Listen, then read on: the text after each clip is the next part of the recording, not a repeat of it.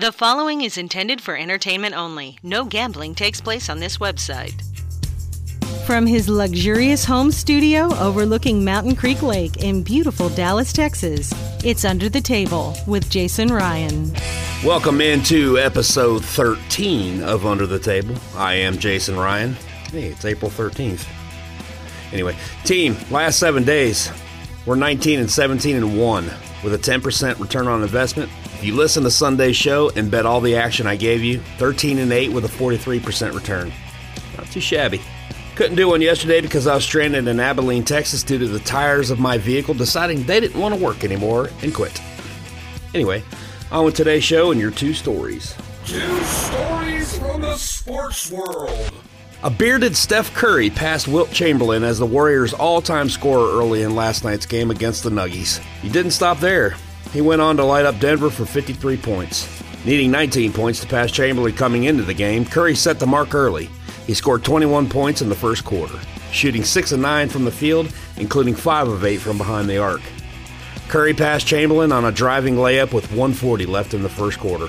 Quote, to be anywhere near him in any record book or now be on top, it's surreal and it's wild, Curry said. If you grow up in the game of basketball and you hear his name, you know it's something extremely special, no matter what it is. Refer to episode 3 of Under the Table on Wilt's other records. Julian Edelman was released, which was a formality, by the Patriots, then subsequently announced his retirement from football in a heartfelt video directed by Stanley Kubrick. I love that the first thing out of critics slash writers slash Twitter dumbasses is whether or not he's Hall of Fame worthy. How about shut up? Okay? The guy poured his ass into the league for 12 seasons, and he deserves to be held in a high regard for that and what he accomplished in that time. Let's talk about before the Patriots. He attended Kent State with no scholarship out of high school, played quarterback, had one catch for 11 yards, didn't get invited to the combine, was picked in the seventh round by the Patriots, went on to be an integral part of the Patriots dynasty and frankly a security blanket for Tom Brady in those years. Not only that, but being part of three Super Bowl wins and the Super Bowl MVP. His stats may prove he might not be much to be inducted, but the man has given a lot to the game, and we shall all be grateful we witnessed it. Happy retirement, number 11. You deserve it. How about some history? This day in sports history. I'm leaving. In 1954, the Milwaukee Braves' Hank Aaron played his first game. He went on to have a lackluster career hitting home runs, ultimately having his homer record broken by a man who may or may not use steroids. In 1963, Peter Edward Rose triples for his first major league base hit. He would go on to have a lackluster career in base hits, setting a record that may or may not ever be broken. Also, a managerial career that is marred by a betting scandal that has kept him from being inducted into the Baseball Hall of Fame. Let Pete in. He's the reason I do the show. Well, that and unpaid loans to certain East Coast high level family executives. 21 years later, in 1984, on the same date, Rose becomes the first National Leaguer to amass 4,000 base hits. In 1996, en route to an NHL record 62 victories, Detroit Red Wings win number 61. In 1997, Tiger Woods wins his first major title, a record 12 strokes ahead of Tom Kite, for a four round total of 270. That's 18 under, also a tournament record. In 2004, Barry Bonds hits his 661st career home run, passing his godfather Willie Mays on the Major League Baseball all time list.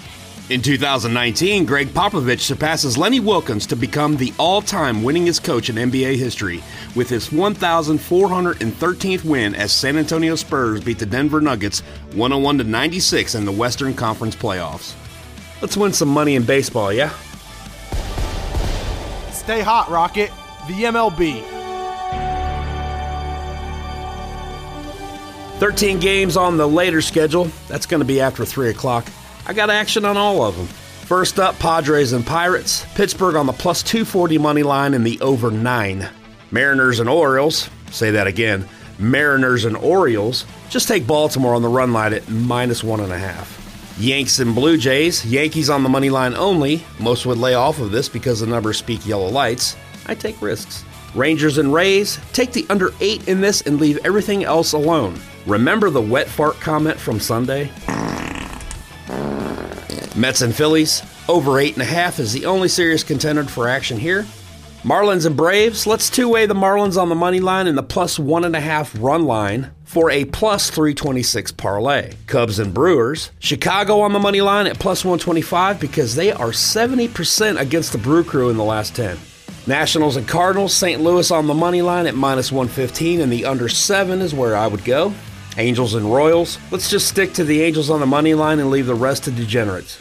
Right. Indians and White Sox, Cleveland on the money line in the under 6.5 here. Tigers and Astros, Detroit is 80% on the money line against the Houston club. Take that all day at plus 165.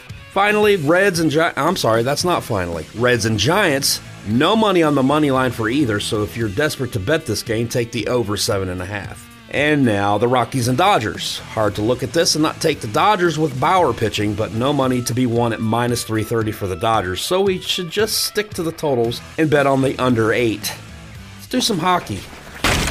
The National Hockey League. Five games tonight, beginning with the Rangers and Devils. This one screams take the over five and a half because it hits 90% of the time, dating back two years. Sabres and Bruins. The trend says take Buffalo in the money line, but I say sometimes numbers can be wrong, especially when dealing with this frickin' team. Take Boston in the minus one and a half puck line. Flyers and Capitals over six and a half, and Washington at the minus one and a half puck line. Flames and Leafs, interesting numbers here. How about a three way parlay? Toronto on the money line, Calgary in the plus one and a half, and the under six for a plus 494 hit when it wins. Lightning and Predators, Tampa across the sheet here. Take whichever you want, run to the window, and propose to the teller. If you like totals, the under five and a half is the tastiest on this game. Finally, Dallas, who can't cover a cold sore with a bucket of chapstick, play the Panthers, who oddly enough can cover. I like the over five and a half here, and I don't care who knows it. That's it for me, team. I'm going to the grocery store to purchase three items that will shock the cashier jumper cables, butternut squash, and a bottle of truffle oil. Good night and good luck. Follow Jason Ryan and Under the Table on Twitter at Jason Ryan Radio and Under the Table DS. Follow DSP Media at DSP Media Online. The proceeding was intended for entertainment only. No gambling takes place on this website. Gambling problem? Call 1 800 522 4700.